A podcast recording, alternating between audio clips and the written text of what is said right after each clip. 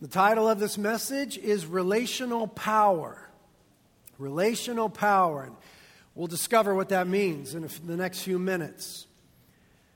But we're going to be looking at Ephesians chapter 5, verses 18 through 21. But we'll start reading in verse 15 just for a little context. Ephesians 5, let's start reading together in verse 15. It says, Therefore, be careful how you walk, not as unwise men, but as wise, making the most of your time, because the days are evil. So then, do not be foolish, but understand what the will of the Lord is. Do not get drunk with wine, for that is dissipation, but be filled with the Holy Spirit speaking to one another in psalms and hymns and spiritual songs, singing and making melody with your heart to the Lord, always giving thanks for all things in the name of our Lord Jesus Christ to God, even the Father, and be subject to one another in the fear of Christ. Let's pray. Lord, we thank you for your word and this passage that is before us that's so rich and so challenging and so relationally radical. And we want to be a church that is relationally right with you, with one another. And we know because of our selfish proclivities that we need your help.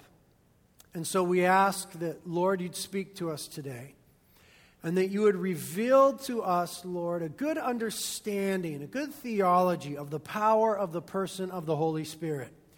And you would stir in us a sincere longing to experience more of the power of the person of the Holy Spirit, that we might live right relational lives with you and with one another. That we be more like you, Jesus, and less like us to your glory. And so, Lord, speak to us. Holy Spirit, you are the teacher of all things. Teach us. We pray together that every word that comes from this mouth would come from your throne and would be for the glory of God. We ask this together in Jesus' name. Amen. Amen. Well, last week, as you'll remember, we dealt with something called relational holiness. Relational holiness. And now we're looking at the biblical concept of relational power. The premise that we were working from last week was this that if Jesus is the founder and the center and the head of the church, then the church ought to look like him. You remember that? Remember talking about that? If Jesus is the founder and the center and the head of the church, then the church ought to look like him. And we applied that to relationships last week. We ought to do relationships like Jesus. Building on that now, the premise that we're dealing with this morning is this that we cannot possibly look like Jesus relationally unless we tap into the power of God continually. We cannot possibly look like Jesus relationally unless we tap into the power of God continually. And that's what our text is talking about. Last week, again, we spoke about the fact that we have been made holy through the cross that we might now live holy in the world. And that the motivation for that comes from our identity as Christians. As Christians, we have a brand new identity. We're no longer identified by brokenness, by sin, by what we did, by what was done to us, by failures, by frailties, but we have a new identity in the person and the power of Jesus Christ. A new identity, as we spoke of last week, as holy, accepted, adored, loved, cared for. And that then our behavior in the world flows out of this identity. That the call of the Christian is to now act accordingly. This is who we are in Christ. This is the reality positionally. So let's make it a reality practically. And then everything in the Christian life comes from that new identity of being accepted, adored, adopted, and all right with God. And because we're accepted with God, we can accept others. Because we're adored by God, we can adore others. Because we're all right with God, we can be all right with each other. Relational rightness flows from the identity that we have from being in relationship with Jesus Christ. Everything comes out of that. That's the impetus. Now, beyond identity and impetus, we want to be aware of power and enabling. Okay, power and enabling. For the New Testament Christian, we understand God's commandments to be God's enablements.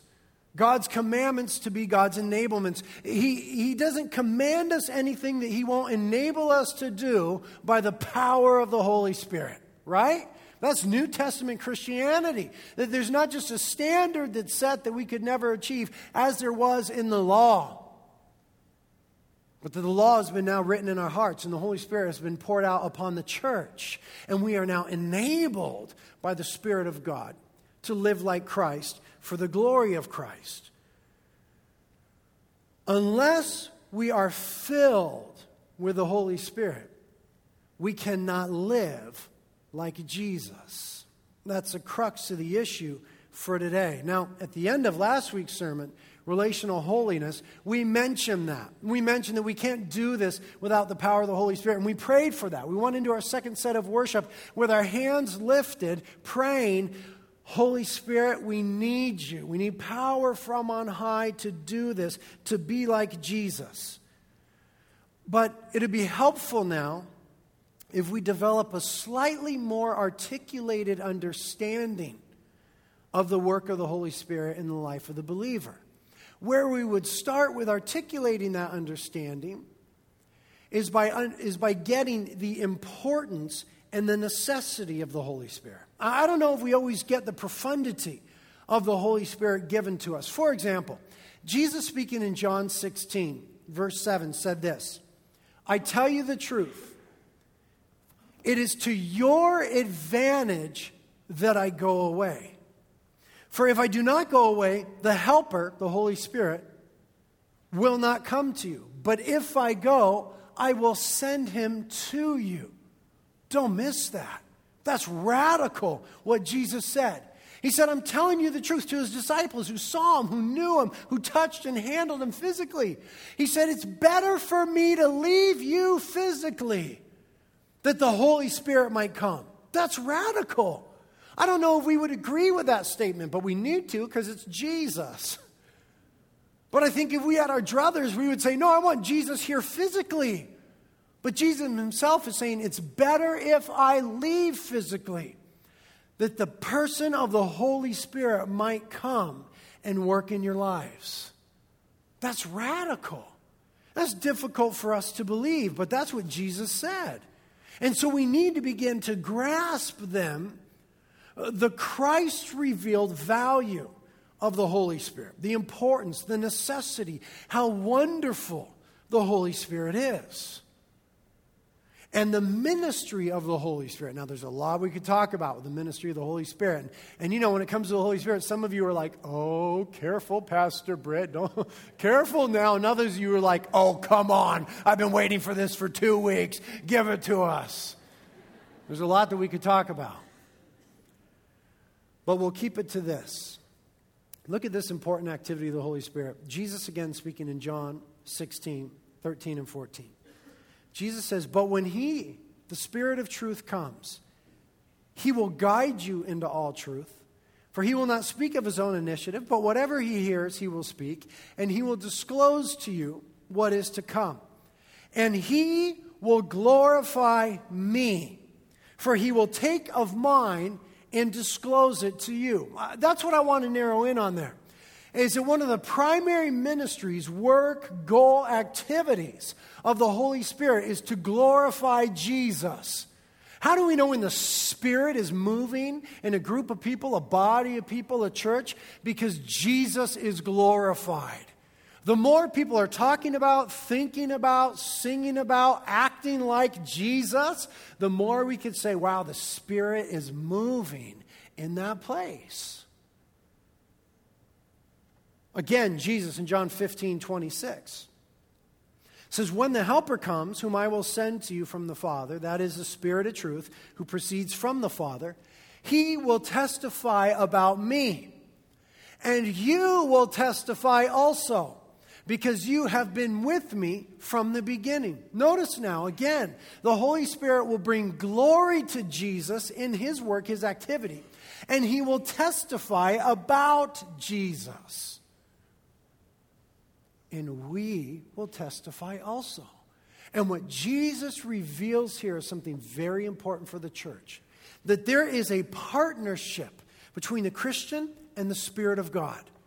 There's a shared work, there's a common goal between the Spirit of God and the people of God, which is to see the Son of God glorified among all the nations. We are called to testify, and the Holy Spirit testifies. And it's a partnership. And it's a work of the Spirit through us to testify, witness of, and glorify Jesus Christ. And this is the substance of Christianity to witness about and to glorify Jesus. This is what it's all about. We make it about all sorts of other things, and we complicate it and we mess it up and make it about this, that, and the other but it's about Jesus and His glory. We exist for His glory. We were created for His glory. We are called out of the world to be the church for His glory, and we are sent into the world to represent Him for His glory. This is the sum and the substance of Christianity to witness about, to glorify Jesus Christ. And we do this through sort of a two pronged approach. We do this by what we say and what we do. That's how we witness about Jesus and glorify Jesus. What we say and what we do. Proclamation and demonstration. It's not an either or, it's a both and. We need to proclaim who Christ is, and we need to demonstrate who Christ is. That's a call upon the church. And that's the partnership that we have with the Holy Spirit. He reveals truth. He's a teacher of all things who guides into truth. And He is the one who empowers us to be witnesses and to live according to the truth of Jesus Christ. Proclamation and demonstration. After Pentecost, when the Holy Spirit was poured out on the church, Peter preached, but it was also said of him by others, he's been with Jesus. There was something heard and there was something seen. He talked about Jesus and he patterned his life after Jesus. And what Jesus says about this proclamation and this demonstration that we see in the book of Acts in the history of the church is that it is impossible to do without the power of the person of the Holy Spirit. Because it is the job of the Holy Spirit to try to proclaim or demonstrate to witness for and to glorify Jesus apart from the daily filling of the Holy Spirit is useless because it is the work of the Spirit. It is not ours alone. We're called into a partnership, but it is the work of the Spirit. In fact, Jesus forbade the church from trying to do mission or ministry without the empowering of the Spirit. You're familiar with it, many of you. Acts chapter 1, starting in verse 4, Jesus speaking, or he'll speak in a minute. It says, Gathering them to him, Jesus commanded them not to leave Jerusalem, but to wait for what the Father had promised, which, he said, you heard from me. For John baptized with water, but you will be baptized with the Holy Spirit not many days from now. And you will receive power when the Holy Spirit has come upon you, and you shall be my witnesses, both in Jerusalem and in all Judea and Samaria, and even to the remotest parts of the earth. Now, uh, don't miss this. These disciples to whom Jesus is speaking had been with him now for about three years. They had done some ministry with him. They had seen him multiply the bread and the fish. They'd seen him walk on the water. They'd seen him raise little girls from the dead. They'd seen him unstop the ears of the deaf and open the eyes of the blind and strengthen the legs of the crippled. They'd seen him touch the lepers and heal them. They had been commissioned by him. They'd seen the resurrected Christ. Thomas had touched the wound. And yet, Jesus commands them not to even attempt mission or ministry or Christian living until they've got the power. And the bummer is that so many Christians are living apart from the daily power of the person of the Holy Spirit and wondering why our lives are fruitless, wondering why getting on mission and being used for the glory of God by the grace of God through the person of the Holy Spirit seems so foreign to us.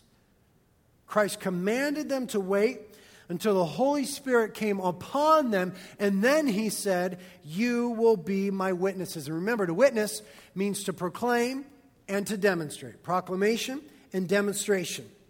We talked about last week that we witness for Jesus when we do relationships like Jesus. That's a huge part of what it means to be a witness.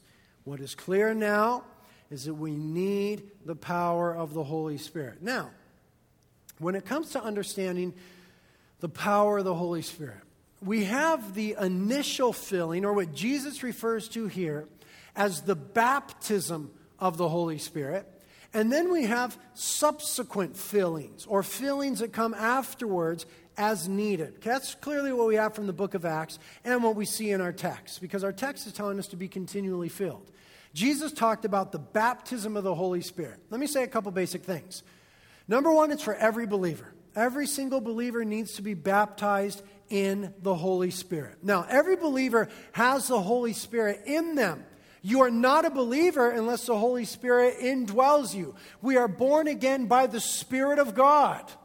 Romans chapter 8. It's the Spirit of God that bears witness with us that we are children of God. We are indwelt by the Spirit and we are sealed by the Spirit of God. If you're a Christian, you have the Spirit of God. In John chapter 20, Jesus breathed on his disciples and said, Receive the Spirit. The Spirit was in them. I mean, if Jesus breathes on you and says, Receive the Spirit, I just figure you're going to get it.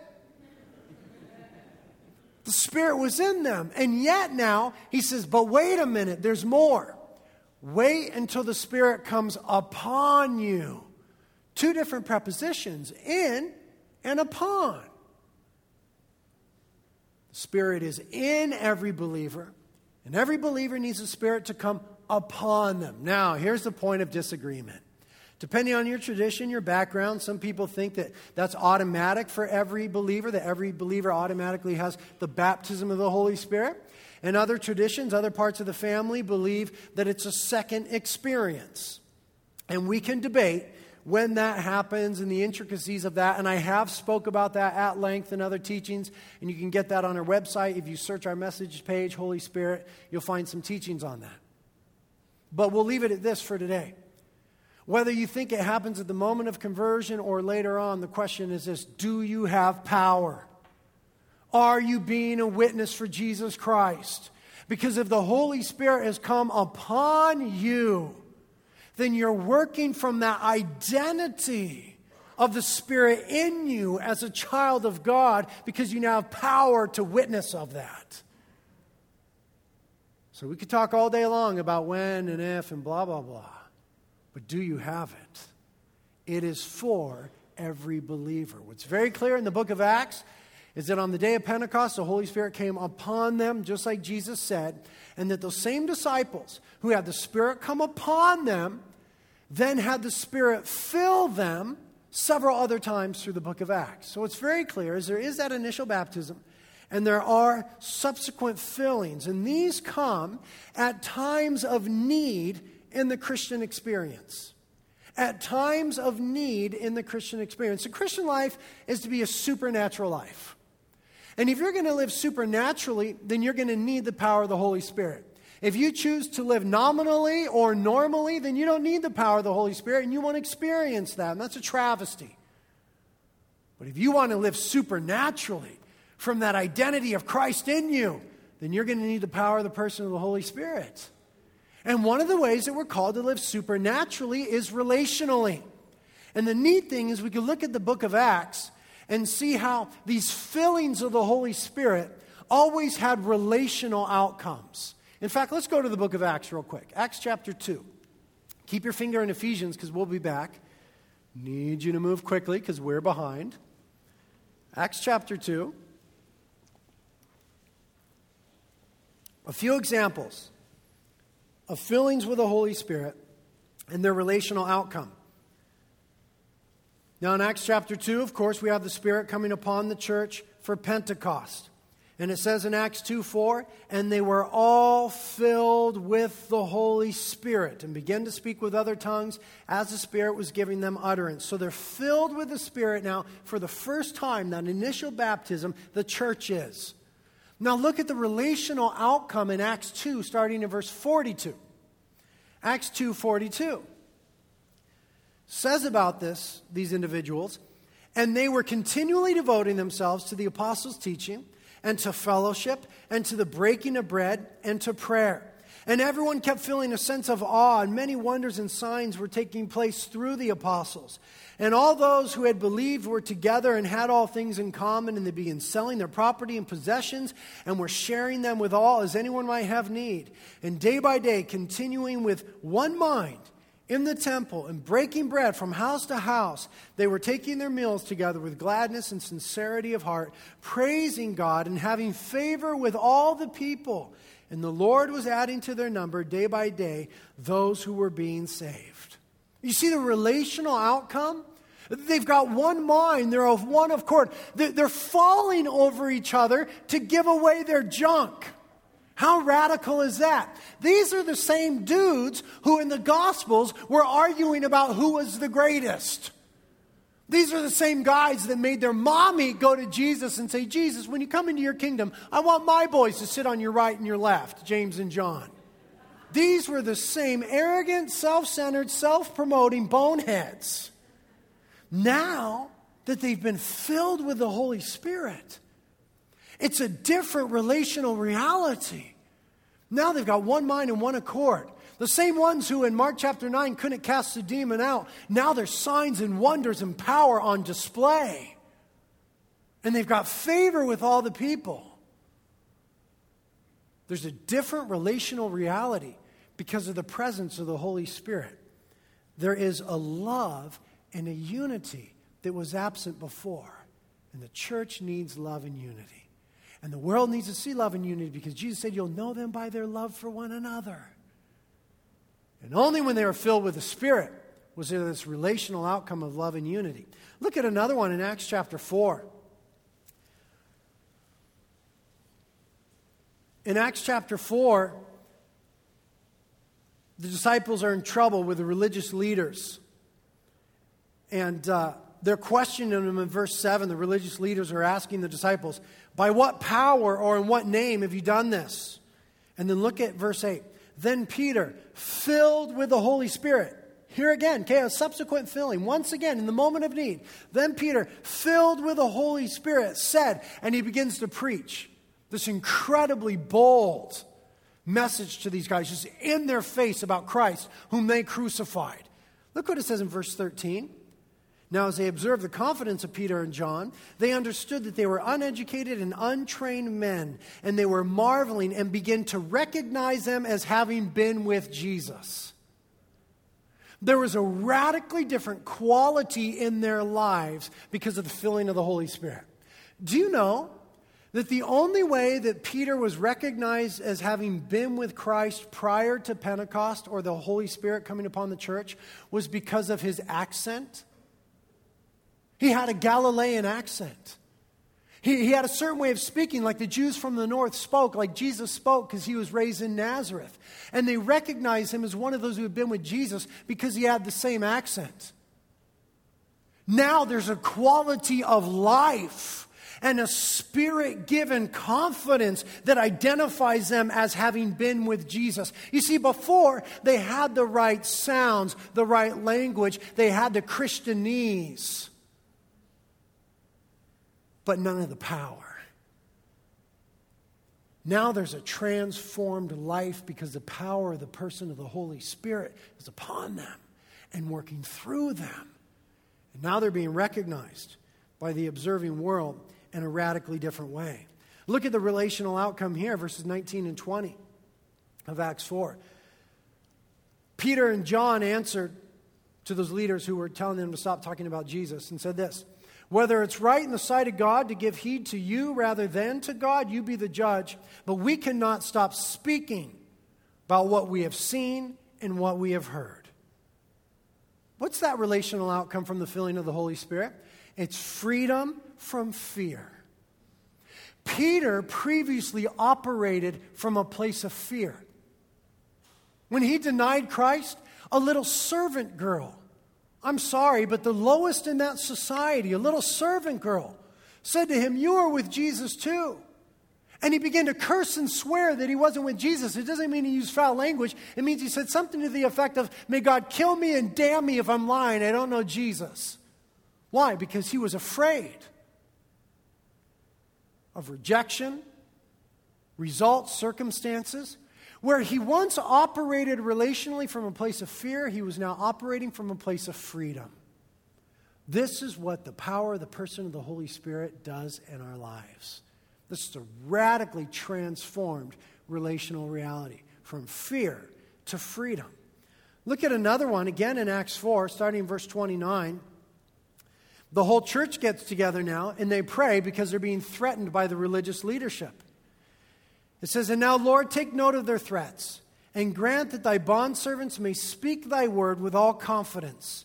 While thou dost extend thy hand to heal, and signs and wonders take place through the name of thy holy servant Jesus. And when they had prayed, the place where they were gathered together was shaken, and they were all filled with the Holy Spirit and begin to speak the word of God with boldness. Okay? Here's another feeling. At an extreme moment of need, they're being threatened. Look at the relational outcome, verse 32. And the congregation of those who believed were of one heart and soul. And not one of them claimed that anything belonging to him was his own but all things were common property to them. And with great power, the apostles were giving witness to the resurrection of the Lord Jesus, and abundant grace was upon them.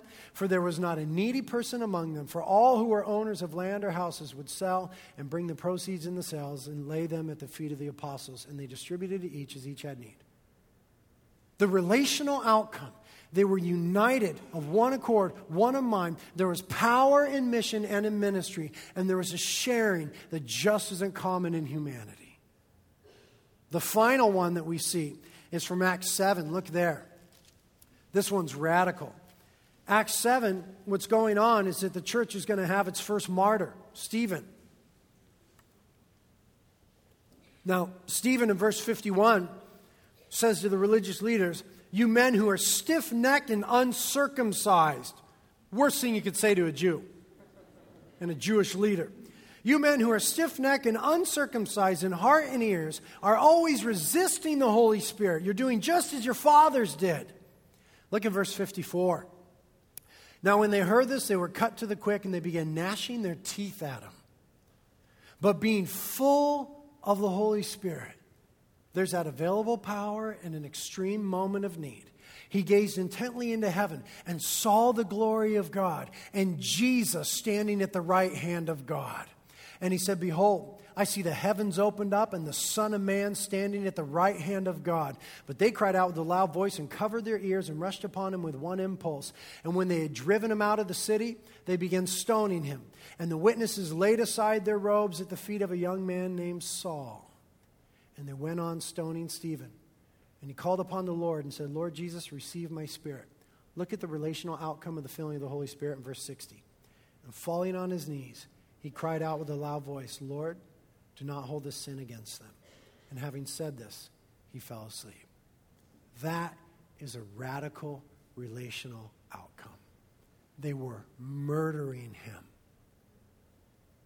He would be brutally disfigured in moments, and he knew it because he was a Jew, he had seen it.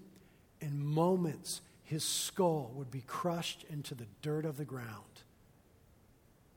And his last words were, Lord, forgive them. This is radical. This is the power of the person of the Holy Spirit. And the relational outcome extreme forgiveness, freedom from fear, love and unity, abnormal sharing. And the same Holy Spirit is available to every believer all the time. what our text is telling us is to be continually filled. And if you seek now, if you seek to live supernaturally, otherworldly as it pertains to relationships, then you're going to need the Holy Spirit. If you choose to live a normal life as it pertains to relationships like the rest of the world with unforgiveness, functioning from fear and a, and a fear of rejection and a sense of bitterness, then you can miss the power of the Holy Spirit. You're not even trying to be like Christ. So you don't need the power of Christ. And what's worse is that when we practice that relational wrongness, we can quench the person of the Holy Spirit.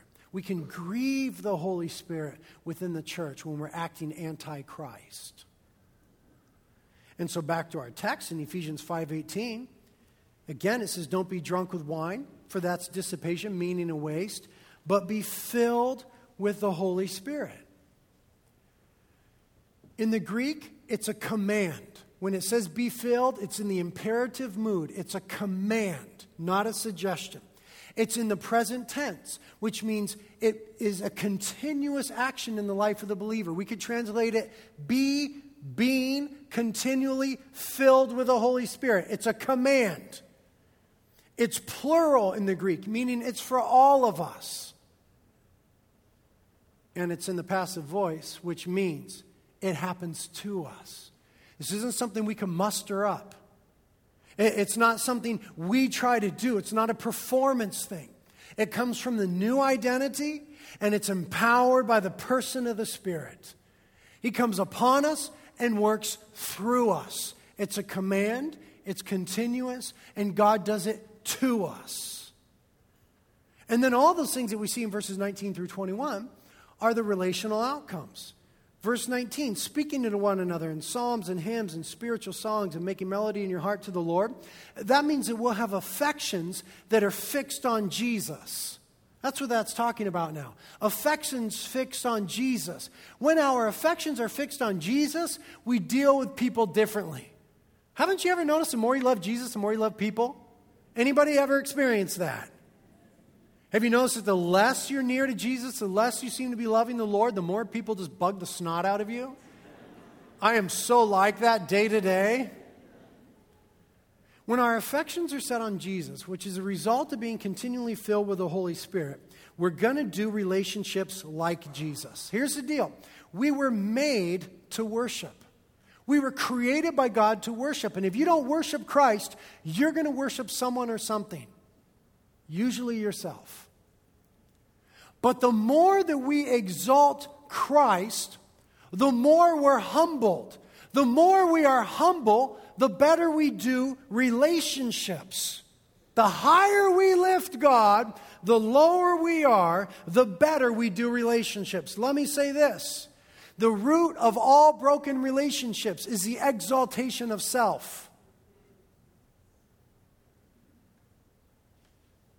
The root of all broken relationships is the exaltation of self.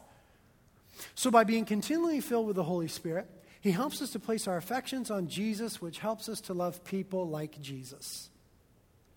Thankfulness because of Jesus is what we see in verse 20 as an outflow being filled.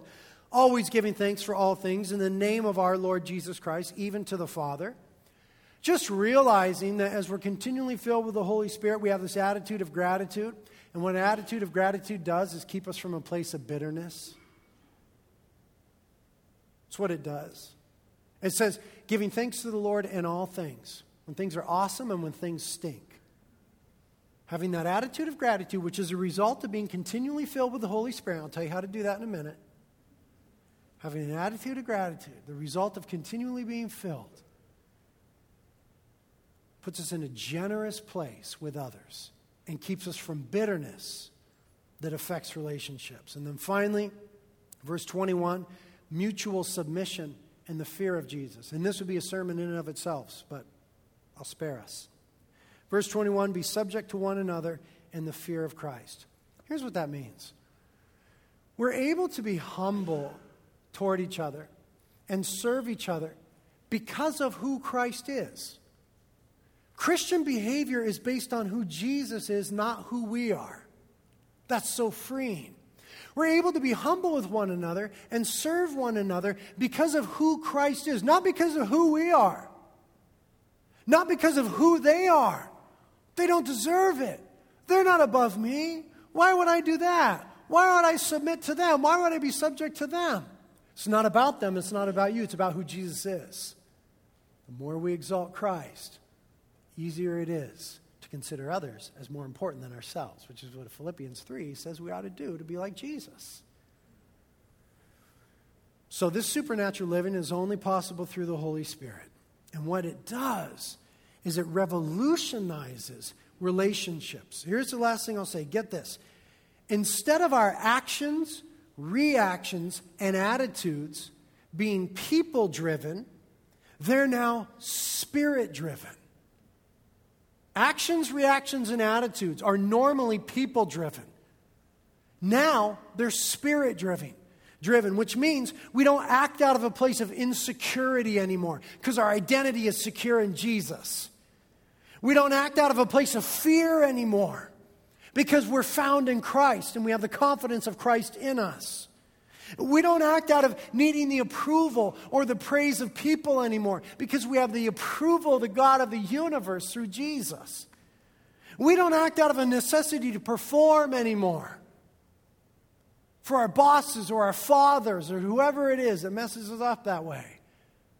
Because Jesus performed right on the cross, our performance is done. We don't operate out of a need to get even anymore. Because Jesus dealt with it at the cross my sin and their sin, and vengeance is the Lord's. And so when we stop operating with each other out of a place of insecurity, fear, desire for approval, concern to perform, need to get even, when we stop doing that, things get beautiful. I mean, then we're the church. Then we start looking like Jesus.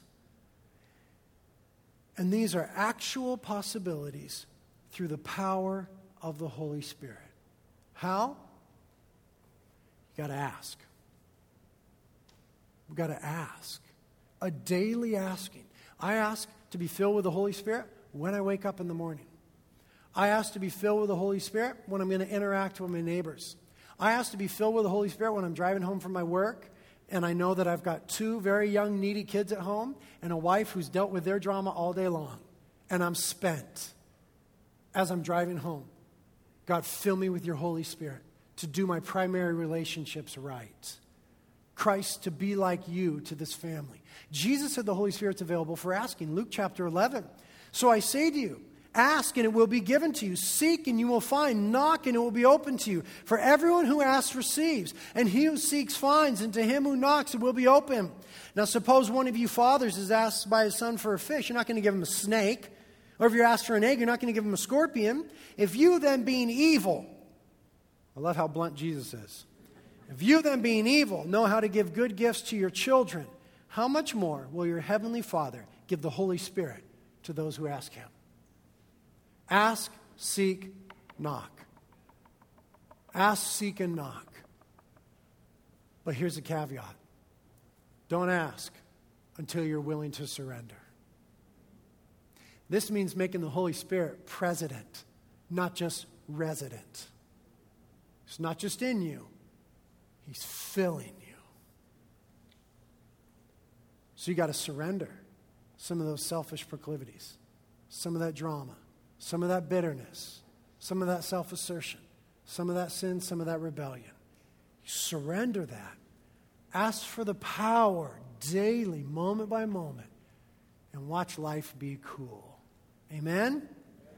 Lord, we thank you for these truths in your word. We ask now that you would increase our faith in the fact that you are the God who hears and the God who wants to pour his spirit out upon us. Lord, as we now worship you, we do so as an act of surrender. We exalt you and we humble ourselves under your mighty hand. And we ask that you would help us as your church and as individual members thereof to surrender our own dramas and things and stuff. And then you would teach us to really seek you for the power of the person of the Holy Spirit. Lord, we don't understand everything about the Holy Spirit. Why would we ever think we would? But we know this today. We know we need power. We know we need power to be good husbands and wives, to be good dads and moms to be good bosses and employees, to be good friends and brothers and sisters, to be on mission, to do relationships like you did, to live from that place of new identity. Holy Spirit, fill us. Prayer team is here, communion is here. You can come get on your face before the Lord, but this would be a good day to seek the Lord with every fiber of your being for new power from on high to represent Jesus to a world that needs him so bad.